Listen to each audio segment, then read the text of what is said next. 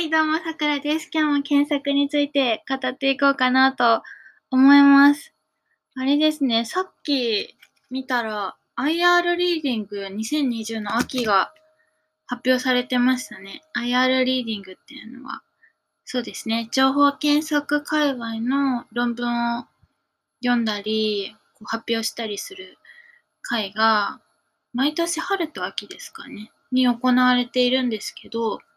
その2020の秋が発表されて、10月31日。で、今回は、なんか特別ゲストの、書いてますね。SIG-IR2020 とか、REC-SYS2020、WSDM2020 など、多くのトップカンファレンスでご活躍中の東京工業大学の斉藤優太さんにご講演いただく予定となっています。めちゃくちゃいろんなカンファレンスに出てて、すごいですね。私は、お恥ずかしながら存じ上げなかったんですけど、実績を拝見した限り、ものすごい方なんだなという感じがしています。今回はオンラインで行われるそうですね。で、今参加登録期間中で10月17日までだった気がしましたすか、参加登録。いや、どうしようかな。参加しようか、今悩んでます。いや、参加というか、発表するかをどうか悩んでるっていう感じですね。春の時に、2020春の時に発表しようかなと思って申し込んで、コロナの関係でイベント自体が中止になっちゃったので、今回こそは発表してみようかな。なんかすごく難しい場所なんですよ。その、発表する内容というか取り扱う内容自体が。で、私も正直全然わからないこととかあるし、なんか自分がその技術的にわからない部分もたくさんあって、こんな場で私なんかが話していいんだろうかっていう気持ちで難しいっていうのを思ってます。でもまあ失敗しても死ぬわけじゃないし、発表してみようかなって今思ってます。後で申し込んどこうかなっていう感じですね。参加は IR リーディングの、スラックがあるんですけど、そのスラックに参加して、そこで、チャンネルとかがあるので、そこから申し込むと、できると思います。そうですね。そんな感じで、そうです。今日は、この前、オーストラリアの規制当局と、Google 検索とのやりとりについて話したんですけど、その続きを話そうかなと思っていて、いつだったかな、ポッドキャストで話したの。3日前とか1週間前とか、そのぐらいなと思ったんですけど、どんな話だったかっていうと、C ネットジャパンさんの記事を読みますね。Google オーストラリア競争規制当局と対立、ニュースの利用に関する新法案をめぐりっていうタイトルで、オーストラリアの競争規制当局は現地時間8月17日、ニュースコンテンツの使用料をメディア企業に支払うよう Google に義務付ける法案に対して、Google が誤った情報を広めているとして同社を非難した。当局によるこの反応は、Google が公開書簡で新しい規制が施行されれば、オーストラリア人による Google 検索や YouTube の利用に悪影響を及ぼすと主張したものだ。っていうね、オーストラリアの、ニュースコンテンツを Google 検索がちょっと、なんていうんですかね、一言で言うと何て言うんですかね。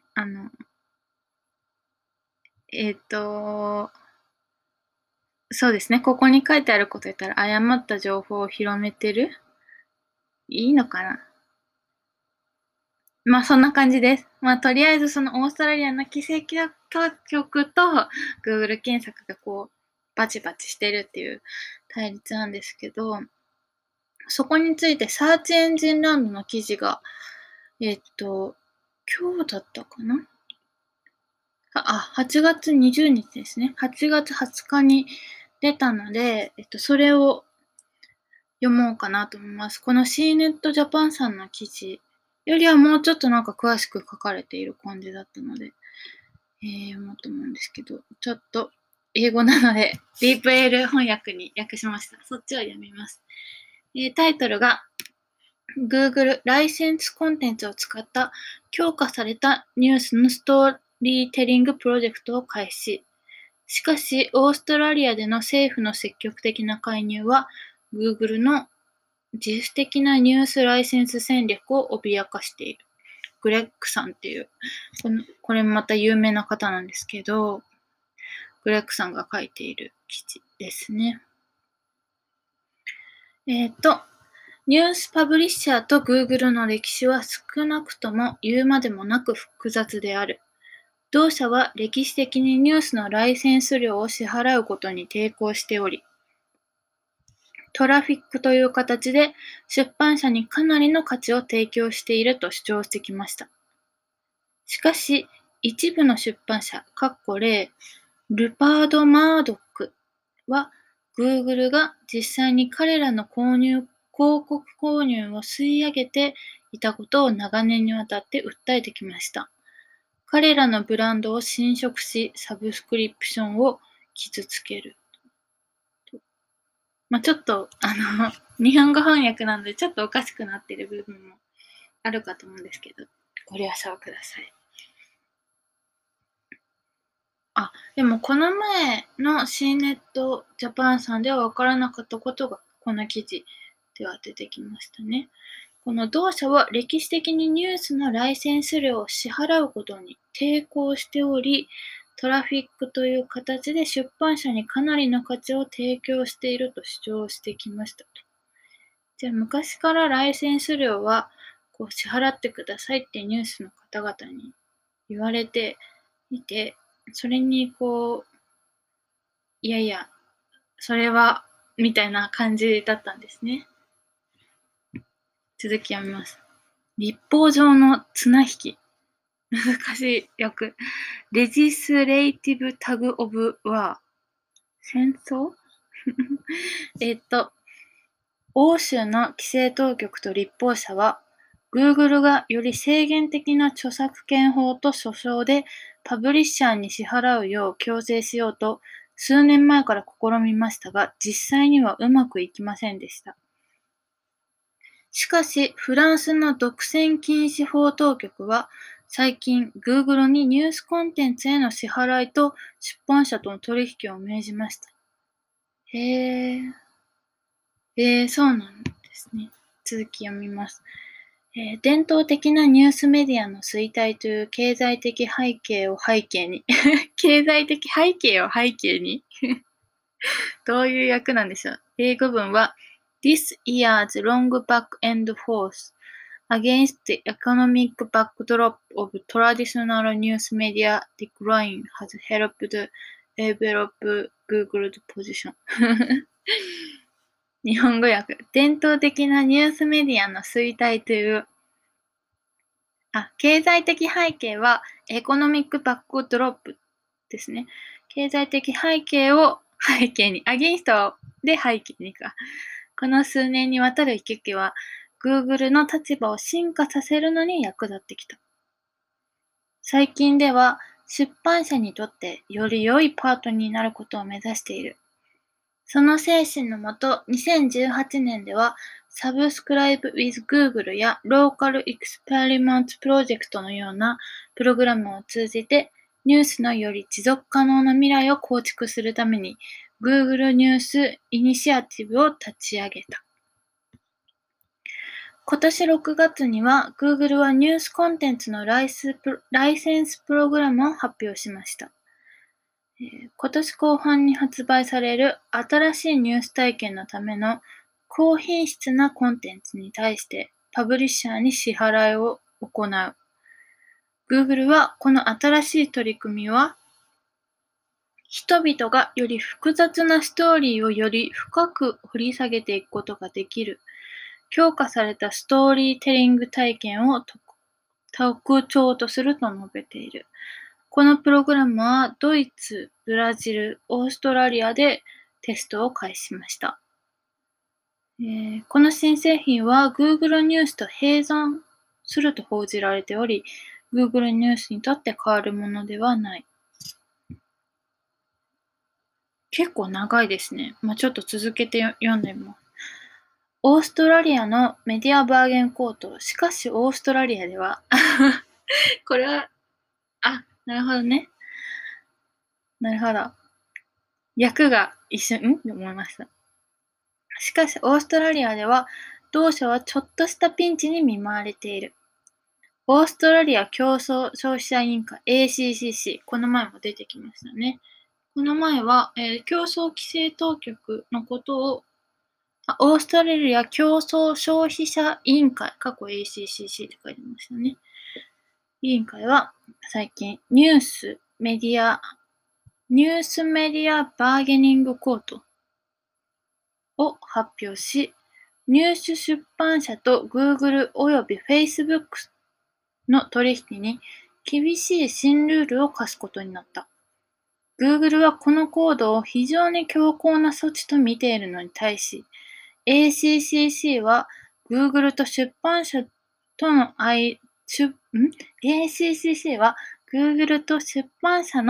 の交渉力の不均衡を是正するためのツールと見ていると。ここの部分はこの前 CNET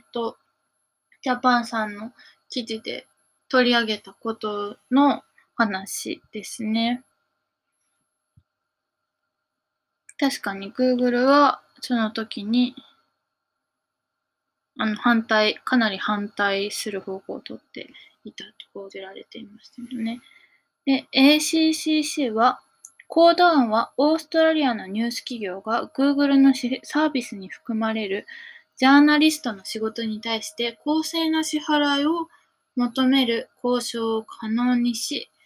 オーストラリアのニュースメディア企業と Google や Facebook との間の大きな交渉力の不均衡に対処するものであると述べている。このコードは例えば出版社と Google の間で団体交渉を可能にするものである。こりゃ長くなってきました。あと何段落あるんでしょうか。読んじゃいましょう。Google はこのコードのリリースに対して消費者へのアピールを発業ってどういうこと？発表ですよね。これは多分 Google responded to the release。 反応かな？ Google はこのコードのリリースに対して消費者の リリースを発業ってなんだろう。 Google responded to the release of the code by issuing an appeal to consumers that claims its adoption would result in a これすっごく難しいやつですね。いや、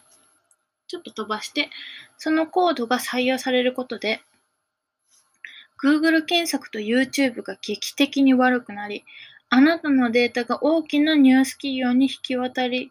き渡されることになりかねず、オーストラリアで利用する無料サービスが危険にさらされると主張しています。Google は小規模な出版社やコンテンツ制作者は不利益を被り、ニュースコープ（ルパート・マードックが所有）のような大手出版社は利益を得るだろうと主張しています。ACCC はこれらの特徴について異議を唱えました。大きいところは儲けてちっちゃいところは不利益被るよ。新しい情報がまた出てきましたね。アルゴリズムの変更の通知について。これはこの前の CNET でも問題になってました。とりわけこの講座では出版社が適用できるようにするために重要なアルゴリズムの変更の事前通知を Google に要求しています。約1ヶ月前までには、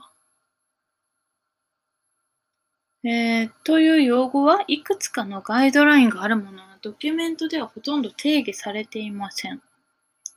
また、ライセンス条件について自発的に合意できない場合には、拘束力のある仲裁に提出することも求めている。Google はパブリッシャーが戦術として自社のコンテンツを過大評価し、仲裁人が不服申し立ての権利なしにコンテンツのライセンス料を同社に課すことができる仲裁を強要することを恐れている。難しいよ。裁判関係の用語が一件に入ってきていました。Google はアルゴリズム更新の通知要件が特に問題になることを主張している。同社はアルゴリズム変更の事前通知を提供することは、消費者や検索結果の品質や完全性を害する可能性のある悪用に対処することが一般的であるアルゴリズムの目的を損なうことになると述べている。Google はさらに安全性のアップデートの詳細や通知を提供することを要求することは消費者を危険にさらすことになるだろうと主張しています。公平性の問題もあると。なぜニュース発行者だけがアルゴリズム変更の通知を受けなければならないのでしょうか。それは機密性が長く保たれるわけではないからです。Why we care? なぜ私たちは気にしているのでしょうか。ACCC コードはまだ法律の草案の一部です。しかし、それはおそらくそのまま、または現在の草案に近い形で実装されるでしょう。Google の異議申し立てに対する ACCC の態度は反抗と憤りの一つです。Google はこのことを明確には言っていませんが、Google をディープポケットとみなすニュースパブリッシャーに助成金を与えようとしている他の政府にとって ACCC のコードがモデルになり得ることを懸念しているのではないでしょうか。我々はそのようなアプローチのメリットと倫理を議論することができますし、ニュース出版社が自由市場の圧力にさらされるべきかどうかを議論することができます。しかし、もし Google がアルゴリズムの変更を事前に正式にパブリッシャーに通知することを強制された場合、その情報はおそらく公に、そして世界的に漏れるだろう。そして一部の SEO はそれを歓迎するだろうが、それは検索エコシステムにとってより大きな意図しない結果をもたらす可能性がある。ということで、もう情報量がたくさんでしたね。めちゃくちゃ喋ってるやん。18分になってしまいました。いやでも、どこを切っていいか正直わかんなかったんですよね。なんか、どのセクションも重要なことがずっと書かれているので。っていう、この前私は CNETジャパンの本件の記事を見たときに、アルゴリズムの変更の部分について、それってどうなんだろうというか、どちらかというと Google 側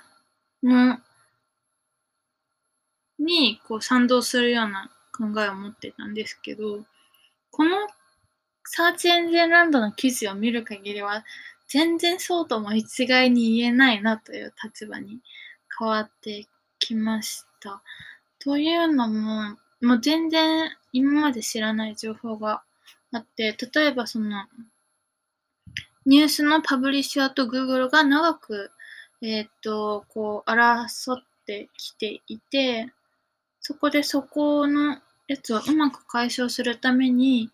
今ブラジルとかドイツとかオーストラリアでテストを開始しているっていうことの背景をまず全然この記事を読むまで知らなかったんですね。それこそ Google ニュースイニシアティブっていうのとかも全然知らなかったです。